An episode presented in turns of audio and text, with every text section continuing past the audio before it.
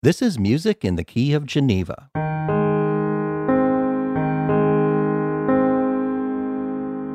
I'm Kelly Walker. Music in the Key of Geneva is a project of the Geneva Historical Society, and I think it's probably best to let museum curator John Marks explain it. What sparked it was Scott LaFaro.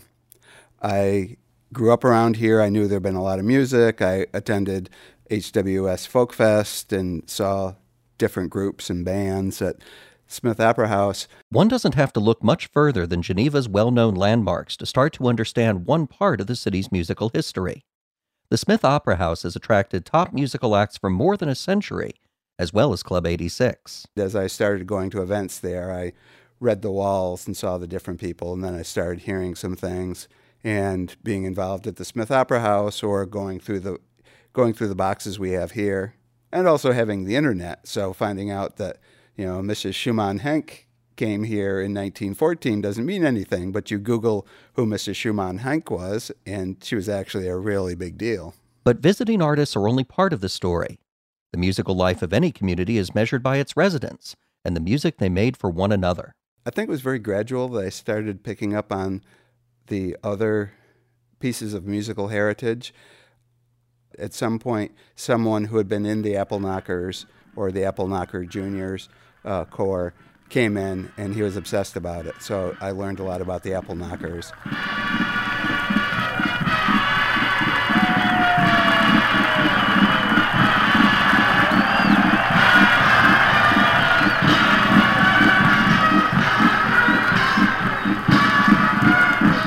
The Apple Knockers were a Geneva drum and bugle corps.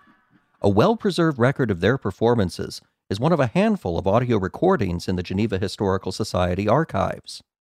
It's a collection that hints at the variety of music that came from Geneva, including vintage rock and roll, like Bobby D and the Trinidads.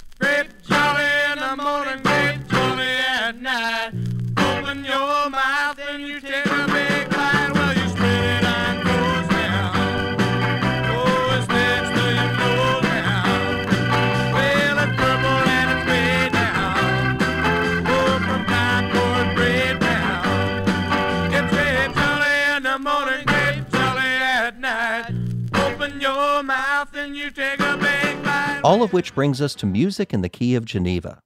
It's the title Marks has given to the collection he's been curating, a collection that he's reluctant to call an exhibit. I've actually been referring it internally and to other people as a project because it's going to have a number of things. You might walk into the lobby of the Smith Opera House and see one about brass bands, or you may go into a bank lobby and see something about vocal groups. And exhibits are also often seen as uh, the authoritative final word. You know, the curator has researched, you know, the curator has said this. And it's actually much more of a teaser for the whole project.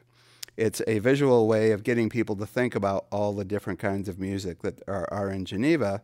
And then hopefully they will pick up a podcast on the computer.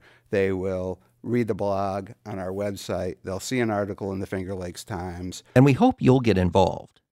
We've already heard from some of your friends and neighbors. People have come forward with their stories and personal recordings, rare records, sheet music. It's all interesting, and we'd like to make it part of Music in the Key of Geneva. Music in the Key of Geneva is a production of the Geneva Historical Society. Carrie Lippincott, Executive Director. John Marks is our Executive Producer. Music in the Key of Geneva is supported by a grant from the New York Council for the Humanities. Any views, findings, conclusions, or recommendations expressed in this podcast do not necessarily represent those of the National Endowment for the Humanities. I'm Kelly Walker. Thanks for listening.